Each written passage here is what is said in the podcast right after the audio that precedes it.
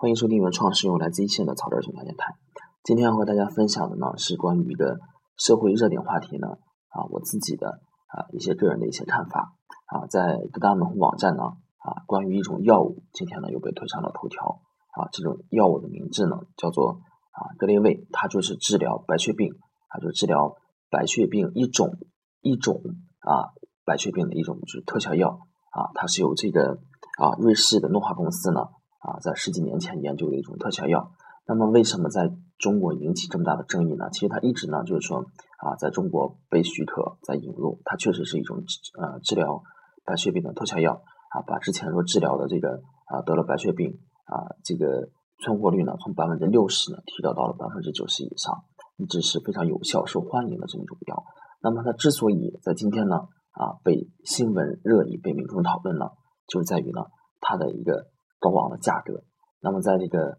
啊网上的统计当中呢，说一盒啊一个疗程是一盒，它的售价是两万七千五，一盒是两万七千五，一年下来呢，就是说啊普普通通下来二三十万的开销，二三十万开销。那么对于这个啊这么高昂的价格的药来说呢，普通家庭呢是难以承受的。那么还有的。新闻网站呢，特意举了几个例子，就是说中等富裕的家庭呢，有一个啊，有一个人得了这样的一个病，那么几年以后呢，这个家庭也被拖垮了，那么就是这么个意思。那么新闻媒体也好，然后民众的意向也好，就是说这个药呢，在中国呢，同样的一种药，诺华公司在中国呢是两万七千五，在印度呢，同样疗效的这个药呢，只卖到大概一千块钱，然后。那中国呢，还因为最近呢，有一段时间呢，也是讲了一个患者的例子，他得了一个白血病，然后承担不了高额的药价，然后就到印度呢去，相当于是进口这种假药，然后呢，在中国一个月两万七千五，但在印度呢，啊，就区区一千块钱，啊，甚至呢，啊，这些人呢，跟他旁边的朋友也是得这种病的朋友呢，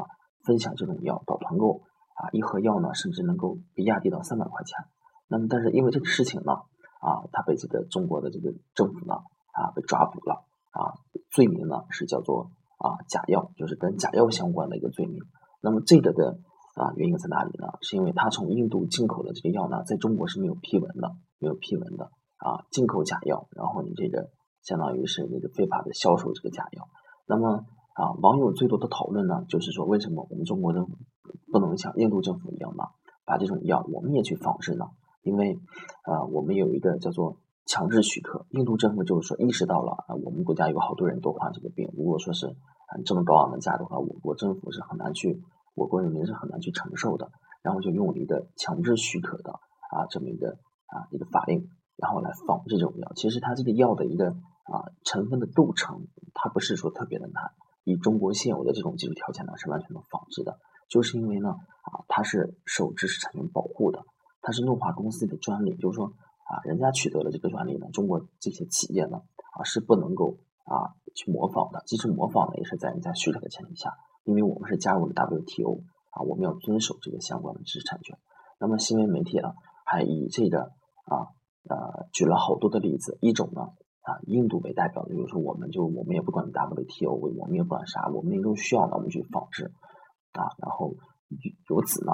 跟这个国际上的医药巨头呢一直在打这种国际官司。那么还有呢，以这个巴西、泰国为代表的啊，抗艾滋病也有这种特效药，也是碰到了这样的一个情况啊，也就是价格高昂，本国居民难以承受。他们呢啊是想了一个办法，就是在 WTO 当中呢啊有一个这么一个啊解释，就是说不是说啊专利保护呢在任何情况下都应该去严格遵守的。如果说出现了啊特殊情况，就是说危害到了啊就是紧急情况下呢。啊，有损这个啊社会啊，造成大规模的这种损害，或者说为了公益的情况下呢，啊，这个具体的解释呢，我也没有了解的太清楚。那么你可以呢，去违背知识产权呢，去生产啊仿制啊这个药。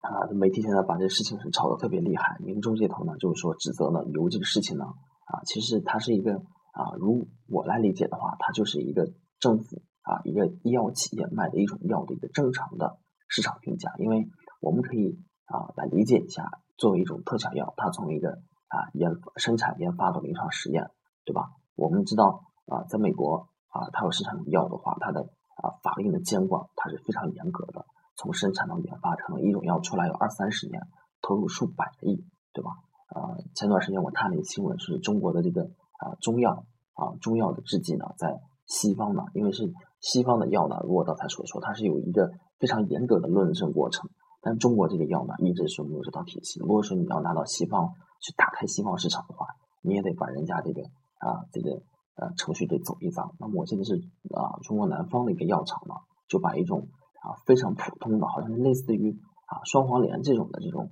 啊药片啊推到美国去上市，然后按照美国的这个流程走下来呢，从药物研发审批到临床实验啊一个临床实验就是五年多的时间，这样算下来呢，前前后后投投入呢。已经好几十亿人民币进去了，但是呢，啊，但是呢，利润还是非常可观的。所以我就想一下，非常这普通的药物啊，上市都要这么大的投入，更不要说像啊这个德列卫啊这么一个特效药，据说呢是采用了一个非常高端的一种技术，一种啊一种疗法。你想它的投入有多大？如果说作为一个正常的啊 WTO 在保护啊这种行为，如果说啊就这种在这个 WTO 这规则下，如果各个国家。啊，随意去破坏它，这是一种破坏知识产权的行为啊！有的网友就说，对吧？你这个啊，他们国家有这么先进的药，如果你中国啊，能够政府能够也用这种强制需求去模仿、啊仿制的话，你给中国民众啊带来了多大的实惠？但我但是啊，作者在这里呢，我认为呢，就是说啊，从一个整体的一个环境来看呢，为什么中国政府会采取一个默不作声的态度呢？就是说啊，让市场去决定它呢？我认为是存在一定合理之处的。那我们只看到了说是高价之下民众难以承受，但是说忽略了，就是说我们在啊遵守这个价格体系，遵守这个 WTO 下的保护知识产权，给我们带来更大的一个益处。假如说我们像印度一样，像巴西一样，泰国一样，我们随意的去破坏，或者是非常武断的去直接破坏，还是啊冒起名用什么强制许可法令，这都会大大的破坏这些外国医药公司。啊，在中国推广特效药的啊一个啊一个热情，一个积极性，对吧？我们不可能说判断一件事情仅从一一小部分人啊的一个需求去出发，我们肯定是纵观全国，对吧？不仅仅是有白血病、有艾滋病，可能还有其他癌症、其他癌症的一些，它面临的是一套法律的监管，是一个制度的监管。如果说我们仅因为这个，我们去把这个知识产权啊这个规则给破坏掉的话，那么中国的这个啊这么优良的一个。市场环境何在，对吧？最起码今天我们还有机会能吃到这个格列卫两万块钱。假如说我们市场给破坏掉了，哎，外国公司一看中国这么糟糕的一个市场环境，那我们干脆我们两万块钱的我们都不生产了，以后我们其他病的特效药干脆不到中国来销售了，或者干脆我们就不为中国去研发这药了。其实到最后，如果说我们为了一时利益去破坏这规则的话，到最终的受损的呢，啊，还是我们自己，还是我们自己。所以说呢。啊，这个情况呢，已经出现在印度了。因为你政府的一个肆意妄为呢，已经就是说破坏这种契约精神，破坏了啊贸易规则、WTO 规则。其实呢，最后受损的还是自己。所以说，你不要看这个这个媒媒体呢，它是就是说啊违背这个法律、违背常理呢，一味的去煽风点火，迎合民众的需求。其实呢，它是经不起推敲的。我在啊这个格列卫发生三五年前呢，我就看到过相关的报道。印度和这些医药公司呢，一直在打一个跨世纪的一个官司，对吧？就是不管我们，但是呃，笔者认为呢，还是应该去在遵守规则的前提下呢，啊，我们应该寻求一个啊更恰当的一个解决方式。比如说啊，这德列位呢，在中国也是某几个比较发达的省市呢，在一个医药报销体制之内。那么现在有两种方式，一种是报销，一种是我们中国去仿制。那么从整体的一个啊角度去考虑呢？哪种方式呢更合理呢？我认为是报销，对吧？既不破坏规则，可能就是说啊，政府呀担的这个医疗费用可能这个负担更大一些。但是，嗯，面对这种情况，既要保证我们啊作为 WTO 啊一个体系里头的成员国，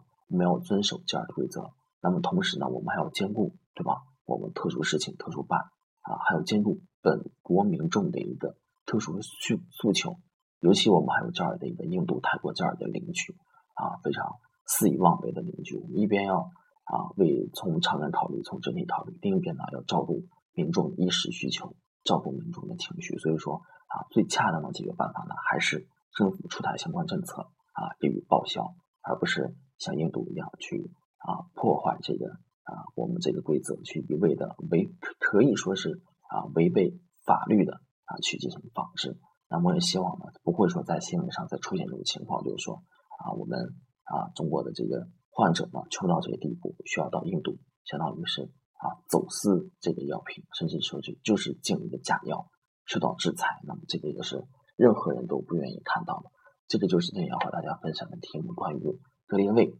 啊的一个思考。谢谢大家。